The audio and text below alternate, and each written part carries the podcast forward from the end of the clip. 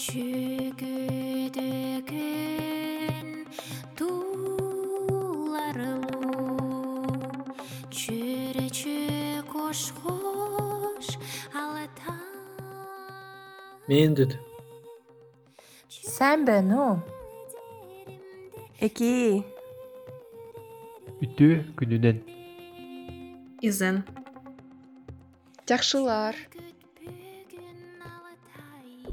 Привет! Это подкаст «Говорит Республика», а я Данхая Хавалык, его авторка и ведущая. «Говорит Республика» — это проект про шесть азиатских национальных республик России – Калмыкию, Бурятию, Туву, Саха, Хакасию и Алтай. В каждом эпизоде о своей родине рассказывают люди из этого региона. Через голосовые сообщения с рассказами о своей республике, личную беседу о жизни и обязательно экспертный разговор о национальной истории региона. Ведь так важно говорить о себе, реальной жизни в наших республиках и ее настоящей истории. Вы слушаете четвертый национальный эпизод подкаста, в котором сегодня говорит Республика Саха, Якутия. В нем вы услышите истории, рассказанные представителями и представительницами коренных народов региона, в том числе на их родных языках. Личную беседу с Настей Борисовой и экспертное интервью с Игорем Назаровым. Но, как обычно, начнем мы с информационного портрета республики. Где она находится, что из себя представляет, кто там живет, как живет и тому подобное. Итак, Республика Саха-Якутия расположена в северо-западной части Дальнего Востока. Граничит с Чукотским автономным округом, Магаданской, Амурской, Иркутской областями, Хабаровским, Забайкальским и Красноярским краями. На севере омывается двумя морями – Лаптевых и Восточно-Сибирским. Входит в Дальневосточный федеральный округ.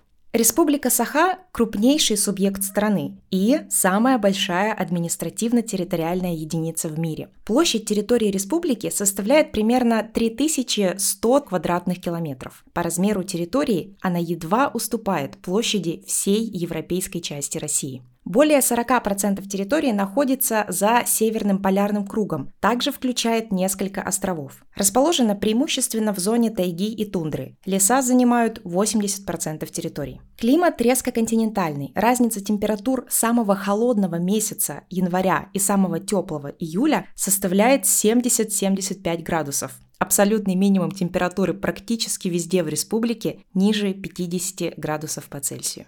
Численность населения составляет 996 тысяч человек и включает в себя 6 коренных народов. Это Саха, якуты, 466 тысяч человек, это 50% населения, Эвенки – 21 тысяча, Эвены – 15 тысяч, Долганы – чуть меньше 2 тысяч, Юкагиры – 1267 человек и Чукчи – 670 человек.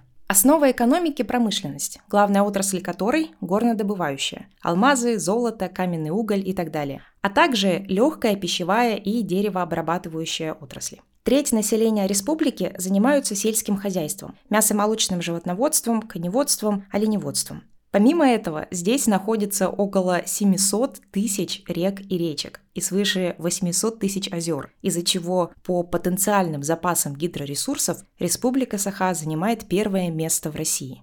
Государственными языками являются якутский язык, сахатыла, и русский. Языки коренных малочисленных народов Севера – долганский, чукотский, эвенкийский, эвенский, юкагирский – являются официальными в местах проживания этих народов. В республике исповедуют религии Ар-Ае, православие, шаманизм, тенгрянство. Широко распространено празднование Исаах, которое еще называют Якутским Новым годом. В 2010-е годы в республике начался расцвет местного кинематографа, так называемый Сахавуд. Многие якутские фильмы получили всероссийскую известность и признание международных кинофестивалей. Теперь мы переходим к голосовым сообщениям от представителей и представительниц коренных народов республики, которые они прислали в наш телеграм-бот. Важно! Часть истории прозвучит на коренных языках, например, Саха и Эвенском. После каждого такого голосового будет его краткий перевод на русский. Но послушаем. Роболорун мен аты Мила, мен Мирнеге төрөбүтүм, уонна улаппытым, билигин Москвага лоробун, университетка үлелибин. Опсайнын, живя в Мирном, трудно было приобщаться к родной культуре, так как в школе не было ни якутского языка, ни якутской литературы. Но познакомиться с традициями и колоритом Родины мне удавалось в Верхневилюйске, куда меня отправляли каждое лето к моим эбе и э. Летом День солнцестояния в республике празднуется Игэх. Это якутский традиционный праздник возрождения природы.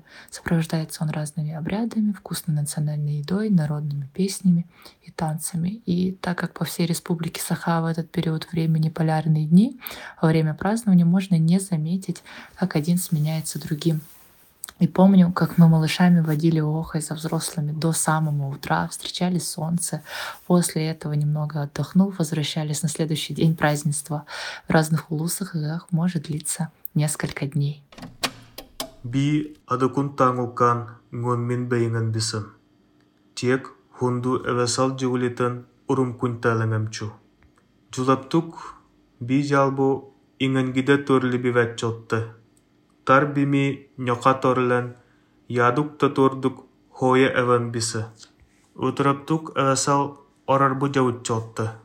торари тораари бэйыл жуулиттан гондуку, оралчымгал нян ноңортон хоралтан, айчхар.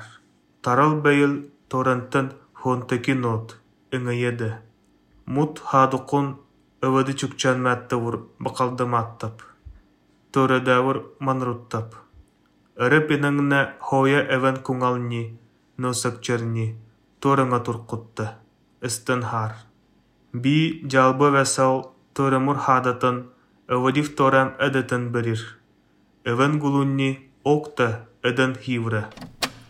Я представитель малочисленного народа, эвенов. Хочу вам кратко про него рассказать. Эвены издревле населяют север Дальнего Востока. Подавляющее большинство моего народа проживает в Якутии – Испокон веков эвены занимаются оленеводством. Если говорить о носителях эвенского языка, то им в основном владеют оленеводы и их дети. Их речь более богата, чиста. Иногда мы, носители эвенского, собираемся и при встрече разговариваем на родном языке. Конечно, эвенским языком владеют не все эвены. Многие молодые люди и дети на нем не говорят. Я хочу, чтобы все мои сородичи знали родной язык и говорили на нем. Пусть никогда не угаснет эвенов костер. Саха сирин туонан саамай кэрэ түбілімден ұманны кәті. Мен уон иккелээхпин. ағымды аҕамда тутугар күтін тейбетім. Уазикка олоробун, түннігі көрөбүн. онна радионан Анатолий Бурнашов суулар ырыалары тыыр. Айгысты да сохмантан сагалан аллар эбит. Андойту артық тара. Манна келен семейдик түмүктен эллере бит андойту соң сурахтах сол ара че бир минутя тийтип ылах подкаст подкаст ктыгер улахан мактал бартын чүгеэхи кабарал Мое самое прекрасное воспоминание о Якутии было таким. Мне 12 лет, я поехала в первый раз на родину отца в Нюрбинский Улус. И вот я еду в УАЗике, смотрю в окно, а по радио играет песня Анатолия Бурнашева «Дороги». Үтө күнүнөн бүгүн мен осколам туһунан капсиякпын багарабын. Мен Саха Республикатагы лицейм битербитим. Бу осколабы төрүн холтада оголору төрүт тылларга руэритиахтаахпиттен. Иһигини физикаҕа, математикаҕа, оннооҕор английскай тылгар хахалыы эрэтэрэтилэр. Тоҕо диэтэр сахалыы хаҥарар, сахалыы токкуйдуур оҕо, сахалыы эрэнэхтээхтэ. Миһанаабар булгус күстээх нима, билигин үлэбэр, үэрэхпэр, хитиһиилэрбин барытын онукутта хэвээстибин. Уону бу кэнники хоҕурууларан, төһө даҕаны күнай сахалыы хаҥарбатарбын иһин, ахсан аагарбар биир икки үстүөттен сахалы хоттуубун. Я хотел бы рассказать вам о своей школе. Я окончил Якутский республиканский лицей, особенностью которого было учить детей на родном языке. На уроках физики, математики, даже английского языка нас учили на якутском, так как считается, что ребенок, говорящий и думающий на родном языке, должен на нем и учиться. На мой взгляд, такой метод обучения является эффективным. Все успехи в учебе или на работе я связываю именно с этим. Сейчас я живу за границей и не говорю каждый день на языке, хотя считаю до сих пор всегда на якутском. Для меня моя родина, Республика Саха, это в первую очередь мой родной якутский язык. Только говоря на языке Саха, я чувствую себя цельным человеком.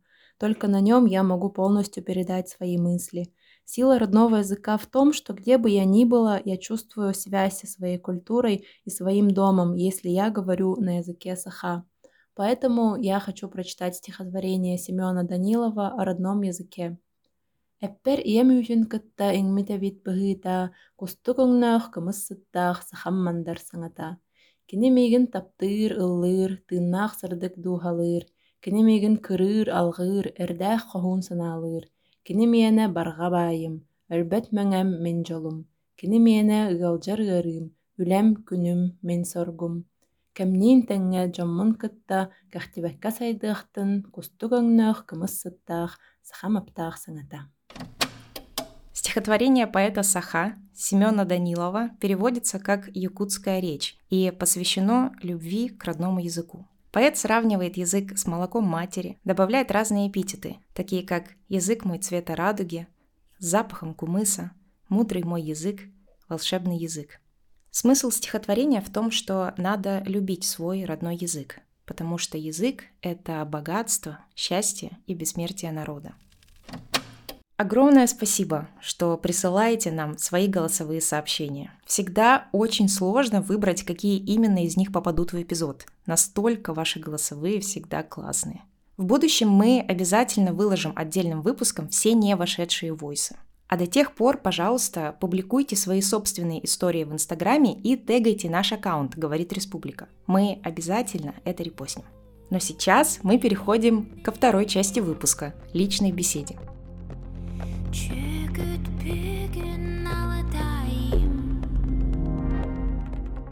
Разговаривать мы будем с Настей Борисовой из города Якутск. Настя, привет! Расскажи, пожалуйста, нам немножко о себе и чем ты занимаешься и откуда. Үтеу күнінен Мен атым Настя, мен сағым Хүлбе Ағыз. Мен саға сірігер қаңала сұлуғын Покровстен қоратығар күн сирен көрбетім. Қаңаластен мен ием тәрәбі дөді таболар. Антон ұлапыт сирем татылығын егеден нәхлеген дәбдірге хәленеді. Аскола кәліне қотығылу ліңне федеральный университетке үйренмедім. Идебінен сақатылын үйріқтәға бен. Билеген университетка Олонко институтугар алын билен тинчиячтен үлелибин. Всем привет! Меня зовут Настя. Я родилась в Республике Саха, в Хангаласском Лусе, в городе Покровск. Хангаласский Лус — это родина моей матери, а выросла я в Татинском Лусе, в село Дебдерге Игидейского наслега. А после школы поступила в Северо-Восточный федеральный университет имени Максима Кировича Амосова в городе Якутск. А окончила учебу в 2016 году по специальности филолог якутского языка. А в настоящее время работаю в университете младшим научным сотрудником а в научно-исследовательском институте ЛНХО. И моя исследовательская тема — это образы чудовища Бага, Болонхо, то есть обитателей Нижнего мира. Я рассматриваю их типологию, семантику и функцию. Настя, расскажи, пожалуйста, немножко про свое детство в селе Дептерге, где ты выросла. А детство я провела в Татинском Лусе, в своей деревне, где выросла. Когда мы были маленькими, большее времени мы проводили не дома, а на улице, на природе много играли, общались. Помню, на нашем дворе всегда было много детей, играли в карты, в прятки, в лапту и так далее. Когда выросли, мы помогали всегда родителям. Июль месяц, да, на языке саха переводится как «от и я», то есть месяц синокоса. Наши родители и родственники всегда уезжали на синокос. Я обычно оставалась дома, делала разные хозяйственные дела, а, следила за порядком и чистотой в доме. А, конечно, не было никакой ни стиральной машины, ни пылесоса, ни посудомоечной машины, все руками. Поэтому дни, помню, пролетали незаметно. Моя миссия заключалась в том, чтобы встретить семью после синокоса в чистом доме с теплым ужином. А кроме этого, ухаживала за телятами, кормила их и просто следила. И в семье, и в целом а, в нашей деревне мы всегда говорили разговаривали на языке саха, а вот русскую речь мы слышали только по телевизору и на уроке русского языка и литературы. Но это никак не помешало нам а, говорить на русском языке, а, понимать русскую речь или читать литературу. И поэтому я очень благодарна своей семье и школе за то, что я выросла в своей родной среде и могу говорить, э, писать на родном языке. И, к счастью, я никогда не чувствовала и не знала, что такое выбирать язык. С детства я уже знала, что я саха, что у меня есть свой родной язык, а русский — это наш второй государственный язык. Еще было бы идеально, что если бы мы учили в школе истории нашей республики на нашем же языке. И еще такой отрывок да, из детства Помню, как я обожала а, саха газеты. Каждую неделю я ждала почтальона. Особенно в школьные времена я любила читать раздел «Клюк» или «Харангахос». Это о мистических историях или страшилках Якутии. Безумно нравилось обсуждать в школе с одноклассниками и рассказывать друг другу. Такие страшилки и местные байки научили нас, как я сейчас понимаю, да, уважать природу и вести себя ответственно в незнакомой для нас среде. А с детства для нас природа была как, ну, как живой человек. И помню, как в детстве я даже думала, что природа следит за каждыми нашими поступками и за каждыми поступками вот человека, да. Поэтому в природе мы не шумели, не называли громко название, например, озера, а уважительно шептали «эбе», то есть «бабушка». А еще помню, мы ждали лета, чтобы праздновать национальный наш праздник Игых, отмечается в день летнего солнцестояния. Это традиционный праздник Саха, олицетворяющий встречу лета, пробуждение природы, э, благословляющий объединение сил. А в детстве любила этот праздник за то, что могла встретить своих друзей, смотреть на национальные спортивные игры и есть а, всякие разные вкусняшки. Мы могли гулять до утра с друзьями, так как в конце июня в Якутии начинается Урюнгтюннер, то есть белые ночи. Вот так. Настя, скажи, пожалуйста, связана ли тема твоей научной работы именно с теми воспоминаниями из детства, вот этими газетными вырезками про мифологию? Я так понимаю, персонаж, которого ты исследуешь, это мифологический персонаж, правильно?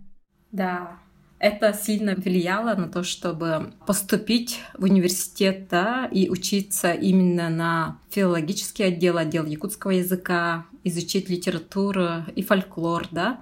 Также работать в институте Алонхо. Алонхо — это героический эпос Саха, а, самый крупный жанр нашего фольклора, и в нем повествуются подвиги богатырей и богатыш и их борьба с чудовищами Абага — Средний размер ланхо достигает 10-20 тысяч, а иногда превышает 50 тысяч стихотворных строк.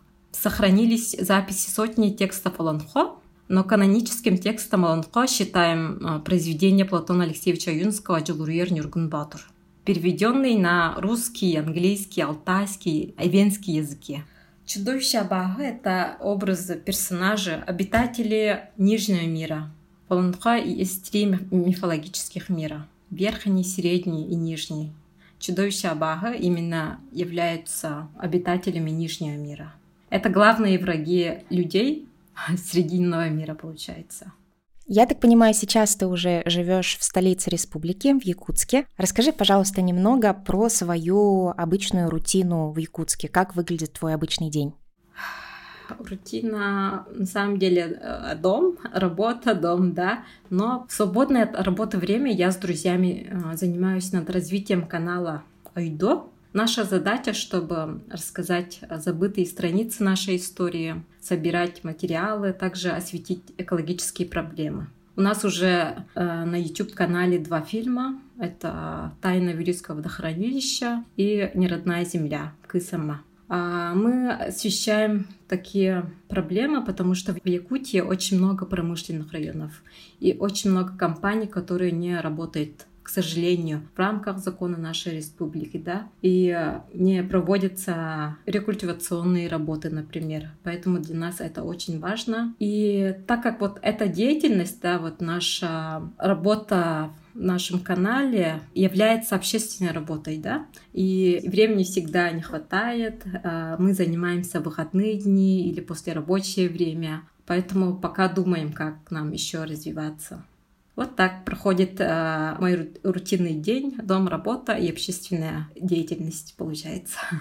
Почему вы решили выбрать именно видео киноформат? Задаю такой вопрос, потому что все-таки кинематографическое творчество Республики Саха, мне кажется, известно вообще далеко за пределами республики. Вот, и интересно, что вы тоже выбрали именно такой формат. Мы не выбирали этот формат до фильма, потому что Якутия известна кинематографией, да.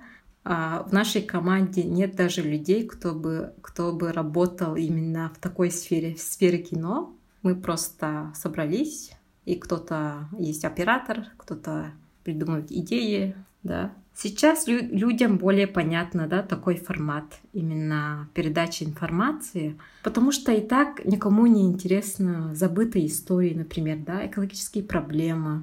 И, э, наверное, потому что легче передать информацию через инфографику, например, через э, очевидцев, да, с первых уст, например, кто-то рассказывает, через э, репортаж, например, с места событий.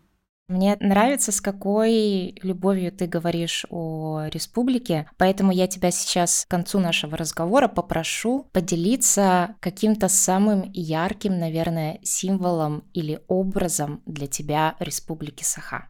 Для меня, да, если внезапно спросить или говорить Якутия, да, или Саха, мне почему-то сразу приходит в голову или ну, вообще белый свет. Я не знаю почему, да, но такой белый свет, ассоциация, наверное, со снегом, с холодом, да. И еще для меня это цвет э, чистоты и благих намерений, белый цвет. Поэтому для меня именно слово саха ассоциируется с белым светом. И я желаю своему народу, да, своей республике процветания. И давайте всем работать и жить во благо нашей республики. Ой, как-то очень патриотично вышло, да?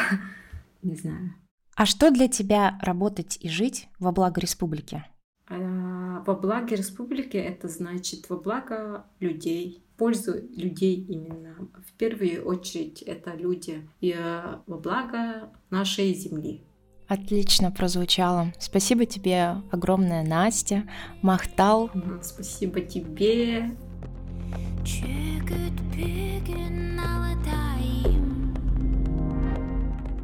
Мы переходим к разговору о национальной истории. Общаться мы будем с Игорем Назаровым из Якутска. Игорь, здравствуйте. Расскажите, пожалуйста, немного о себе нашим слушателям и слушательницам. А, здравствуйте, меня зовут Назаров Игорь, я гражданский активист, блогер, а, освещаю вопросы по истории Якутии и по политике. В республике Саха-Якутия проживает шесть коренных народов – Саха, Эвены, Эвенки, Долганы, Юкагиры и Чукчи. Расскажите, пожалуйста, Игорь, про историю заселения территории республики что это за народы, как они сформировались и так далее.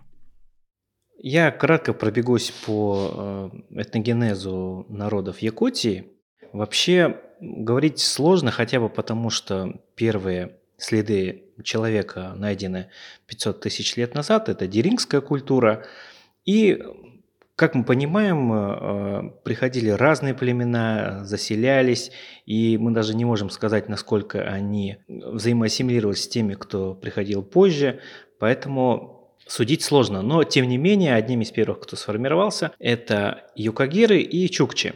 Затем, э, примерно с 4 века до нашей эры, распространяются эвенки, с территории Байкала, э, расселяются по территории Якутии и Дальнего Востока в целом. И затем уже идет формирование других народов, э, в частности Саха, Долган, Эвенов, и затем с 16 века приходит русский народ. Ой, прошу прощения, с 17 века, да.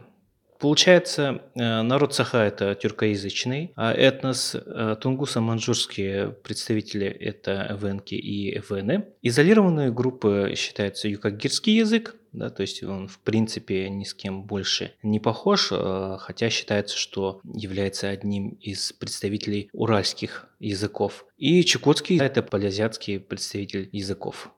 Основная деятельность э, представителей коренных малочисленных народов – это оленеводство, как и, и юкагир, и у эвенков, эвенов. Чукчи, помимо этого, ну, в большей степени занимаются охотой на китообразных, на моржовых, а также охотой и рыболовство. То есть отдельные племена занимались охотой, рыболовством, но в большей степени скотоводством. А саха занимались э, скотоводством, разведением крупного рогатого скота, в частности коровы, лошади, но отдельные племена также занимались, ну, то есть они взаимоассимилировались а, с тунгусоязычными, с югогирскими, да, вот, к примеру, да, формировавшиеся этнос Долгани, и они занимались оленеводством тоже.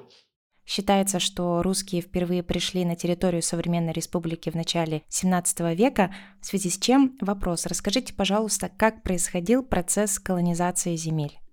Процесс колонизации происходил действительно с начала 17 века. Вообще одни из первых представителей русского этноса считаются а, русскоустинцы, которые добрались до Колымы. И, ну, тут не совсем понятно, то есть они были представителями служилых, или это просто отдельные какие-то семьи, которые бежали от Московского царства, а, но в общем и целом они, э, придя на территорию Колымы, сформировали особый субэтнос русского народа, вот, который называется русскоустинцы и пахачане. То есть у них особый новгородский говор, да, то есть я знаком с парой ребят, которые вот с ними, они мне говорили, как звучит э, как раз их э, русско-устинский говор, он очень, он, он совсем другой, он очень сильно отличается от русского языка. Это в частности русско-устинцы. А вообще первые казаки, которые приходили, пришли на территорию Якутии, понятное дело, что это было не одной волной, да, то есть э, сначала одни, потом другие, а это были представители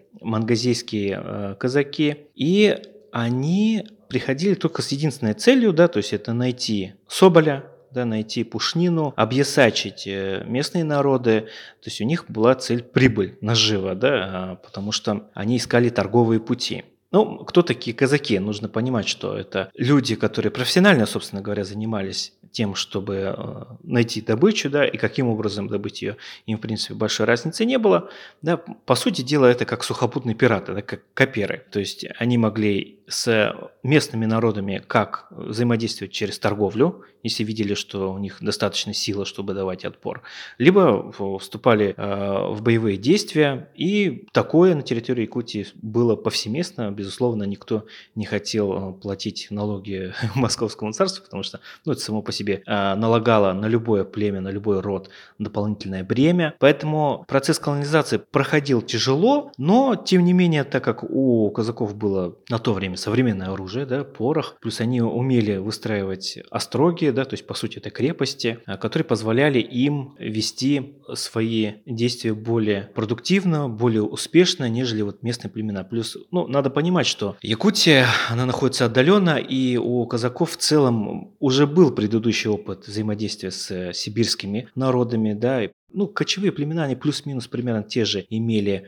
быт, да, а, особенность ведения хозяйства, а, боевых действий, поэтому у них, скажем так, был большой опыт э, в этом плане. А объясачить, да, то есть что такое ясак в целом? Это налог, да, то есть э, они приходили к какому-нибудь племени и всеми правдами и неправдами заставляли их э, добывать пушнину, да, то есть, допустим, того же соболя. То есть и в зависимости от племен надо понимать, то есть племена-то разные были, кто-то силен, кто-то сильнее, кто-то слабее, и им было, в принципе, особой разницы нету. Там перед ними стоит Саха или Эвенг, э, или там Эвен. Главное, чтобы они приносили им пушнину. Да, мягкая рухлядь называлась. Это, по сути, для Московского царства это было нефтью, как сейчас для нас. То есть вот эта самая мягкая рух, рухлядь, э, пушнина, она составляла 25% всего бюджета Московского царства, поэтому это был очень важный ресурс. Но он добывался не только в Якутии, конечно, по всей Сибири в целом.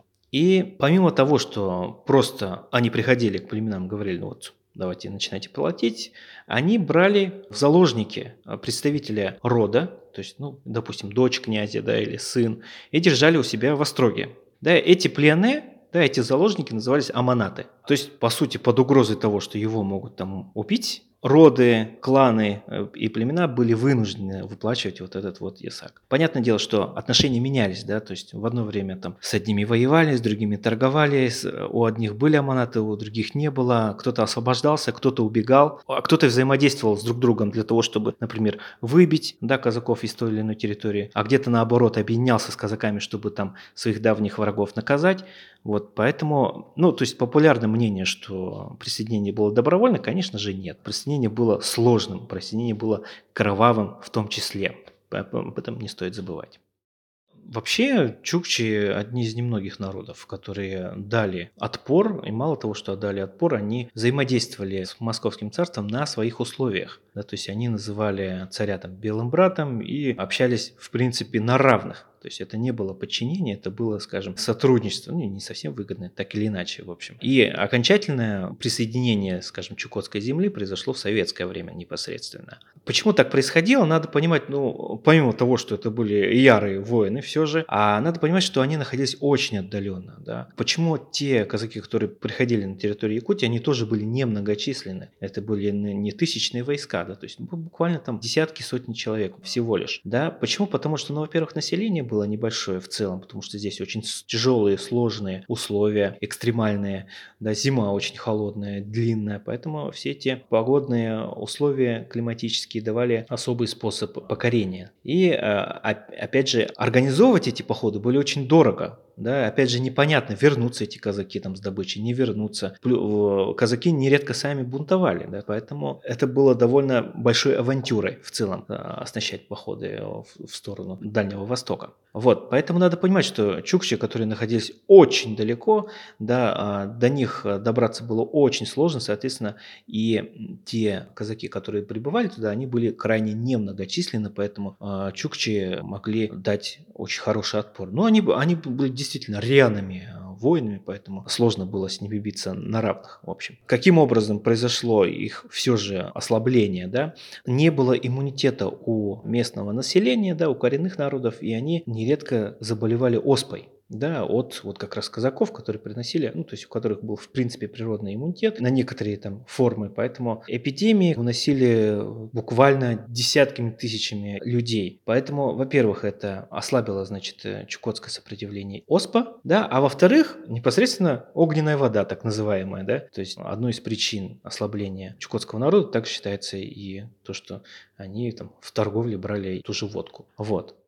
Что касается христианизации, э, вообще христианизация она проходила сложно. Почему? Потому что у каждого народа была своя религия. Тем не менее, христианизацию прошел весь якутский народ. Да, именно поэтому у нас имена русские и фамилии тоже. Несмотря на то, что прошел процесс христианизации, народы сохранили свою религию тоже. То есть они отмечали СЭХ, они все равно придерживались своих традиций. Ну, то есть такое была двоякая вера. Ну, поклониться кресту, да, а потом тут же там, если что, обратиться к шаману. Вот, это было в порядке вещей. Казаки, которые приходили там в 17 веке, да, они вполне себе верили и в шаманов тоже. Были случаи, когда даже сами священники просили шаманов провести обряд там, для того, чтобы там отвести от себя какие-то некие болезни и так далее. А еще, кстати, известно, что те же казацкие атаманы да, просили там навести порчу на другого там какого-нибудь атамана, и такие случаи тоже были.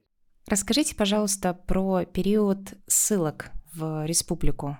Действительно, Якутия была одним из тех мест, куда ссылали людей, да, это по тем или иным причинам, по политическим в основном. Оно имело распространение с самого начала, собственно говоря, да, с самого там 17 века. Вот, а ближе к 19 веку повсеместно там ссылали народовольцев, ну, 19 век же в целом богат на появление разных политических организаций, да, вот их нередко ссылали действительно в Якутию. Ну, ссыльные были разные, понятно, то есть это же лихие люди, так или иначе. Поэтому сказать о том, что, ну, они там какое-то положительное или однозначно плохое влияние имело на местные народы, сказать сложно. Допустим, ссыльные были очень разные, пестрые, да. Те народовольцы, которые приходили, они нередко, нередко давали местной интеллигенции такой дух мятежности, скажем так, чувство протеста и так далее.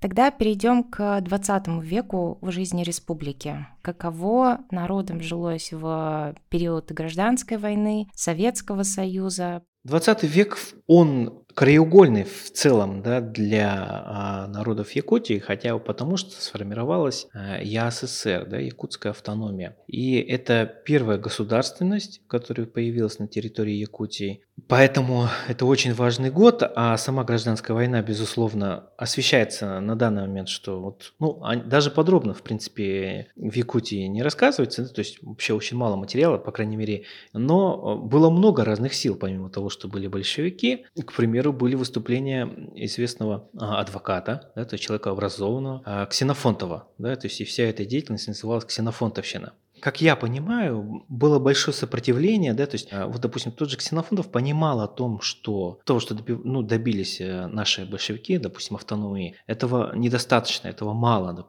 например, да, то есть он не был против Советского Союза, он хотел а, уровня союзного государства, ну, как Украина или Казахстан на то время, и э, выступал за это да, то есть и когда ему дали обещание того, что вот так и так, что ну, ты дай оружие, мы что-нибудь придумаем, да, его в результате обманули и, а, собственно говоря, расстреляли, да, и все это движение. Таких движений было много разных, да, в гражданскую войну, и Пепеляевщина, да, Артемьевы, а, но об этом очень мало что известно, тем не менее точно могу сказать о том, что было все сложно и непросто.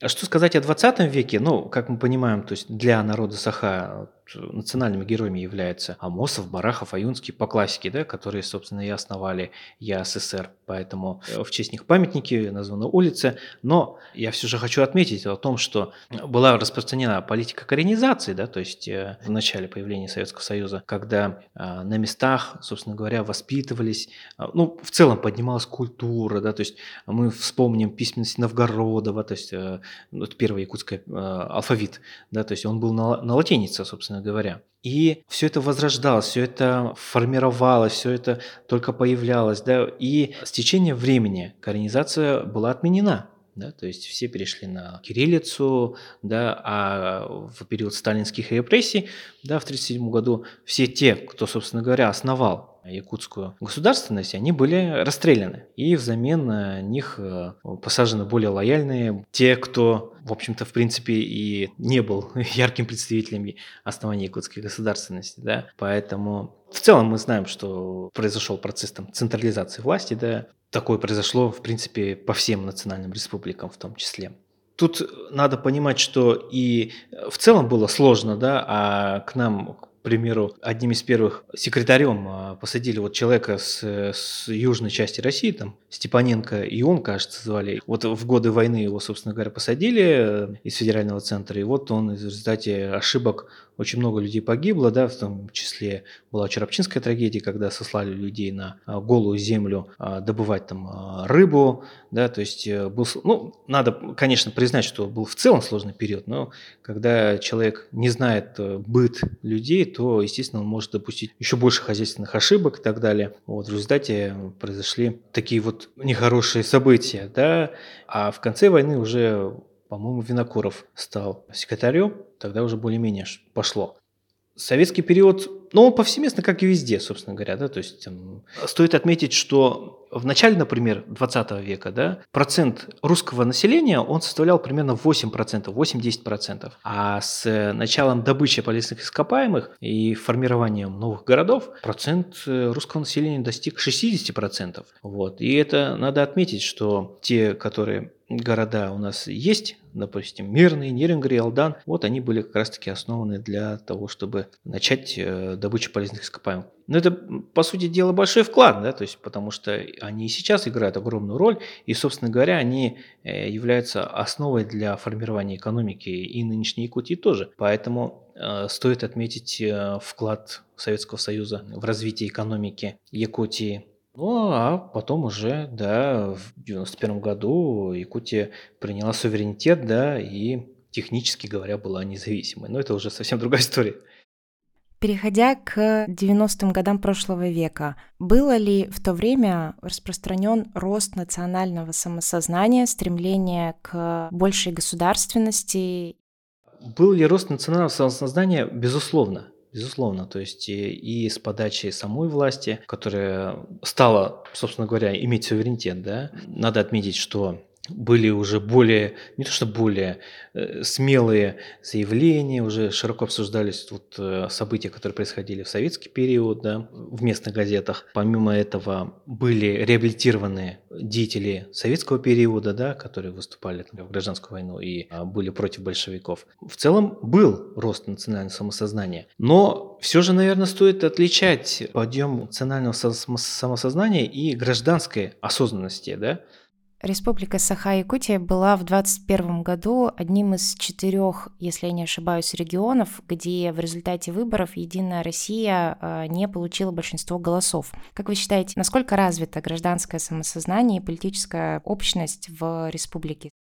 Опять же, как оценить да, гражданскую осознанность? Вот э, почему этот протест вырос? Из-за чего? А на мой взгляд, потому что здесь сложные климатические условия. Да, то есть человек, например, где-нибудь на юге, наверное, комфортнее жить, чем здесь. А здесь, если хочешь, чтобы был комфорт, наверное, какие-то претензии возникают к власти, да, а поэтому мы его и выражаем, собственно говоря. Может быть, из-за этого. Может быть, еще по каким-то причинам, да, а может быть, потому что, к примеру, коренные народы сохранили свой язык, имеют свой, свою какую-то общность, да, и чувствуют, что условия, в которых они живут, они могут быть лучше. Да, поэтому тут э, сложный вопрос, который нужно изучать. А однозначно как-то ответить я а, не могу. Но, в принципе, ну, я вообще очень рад, что, в Якутии э, действительно есть вот это вот э, чувство своей республики, да, потому что у нас широко отмечается День республики, да, то есть у нас там это большой праздник, большое событие, да, которое отмечается всей республикой. Допустим, ну, не во всех национальных республиках, на самом деле, это можно отметить. Люди наряжаются в национальные свои одежды, мы очень любим свой флаг, действительно можно отметить. Но вот как его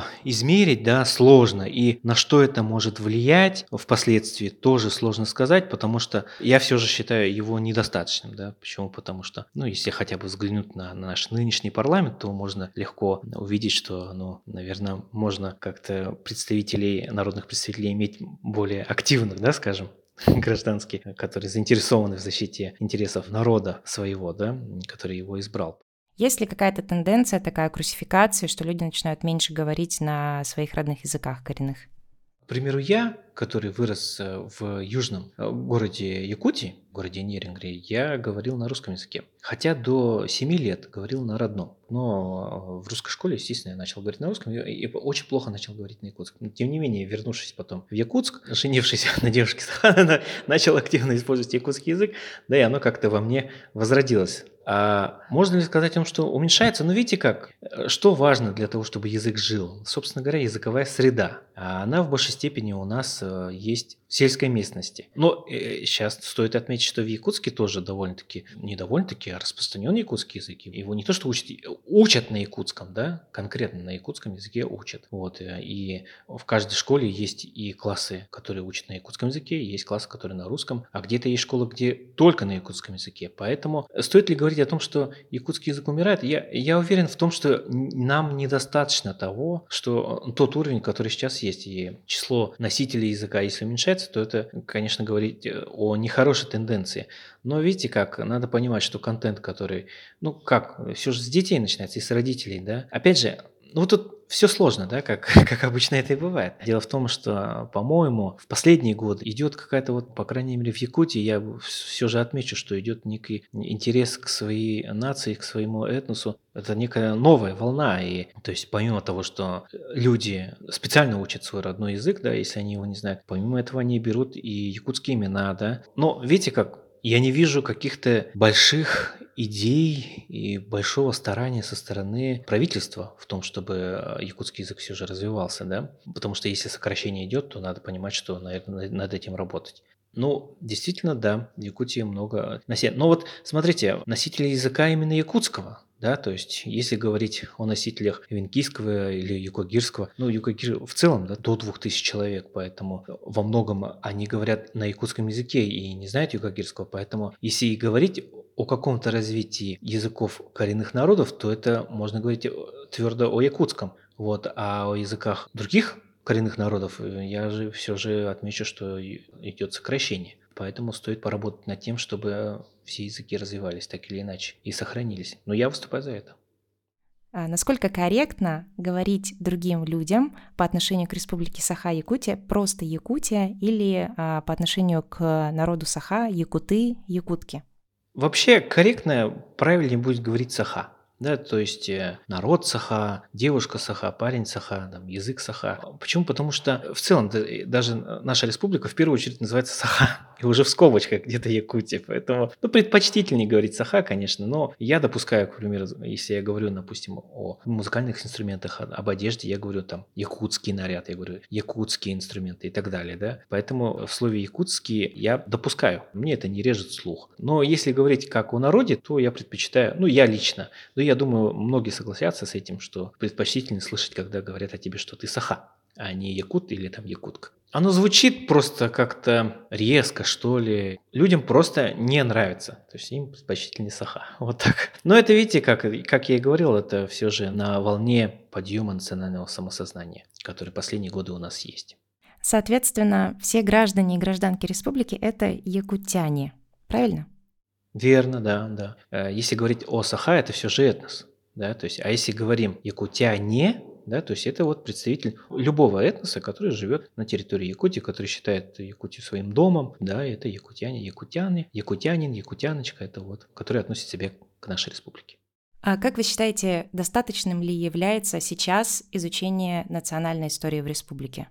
Безусловно, нет. Почему? Потому что историю Якутии, собственно говоря, мало где учат точно учат в Якутске, и то в нескольких школах, да, а говорить о других улусах и не приходится по крайней мере, старшее поколение, оно, э, то есть, смотрите, допустим, поколение моей матери или там бабушки, дедушки, если бы они понимали, какую огромную роль играет принятие Конституции в 90-х годах и суверенитета, они бы в любом случае выступили бы или в любом случае бы возмущались, или, в общем, в любом случае выразили бы то, э, что вот в 2006 его, собственно говоря, отменили, да, понимаете? Это же огромное событие, по сути дела. Я считаю, что недостаточно. И зачем нужно знать вообще в целом историю свою родную? Ну, Якутии, не без разницы. Почему важно? Потому что, зная историю своего народа, зная историю своей земли, люди знают, что пережил их народ, что преодолел и через что прошел, чтобы прийти к тому, к чему пришли, собственно говоря, да? Вот, поэтому, да, действительно, изучение родной истории, мне кажется, крайне недостаточным и очень при этом важным. Спасибо большое вам, Игорь, за такую интересную беседу, очень важную, очень, мне кажется, для многих откликающуюся. Вот, спасибо вам большое. Спасибо вам за приглашение, спасибо большое.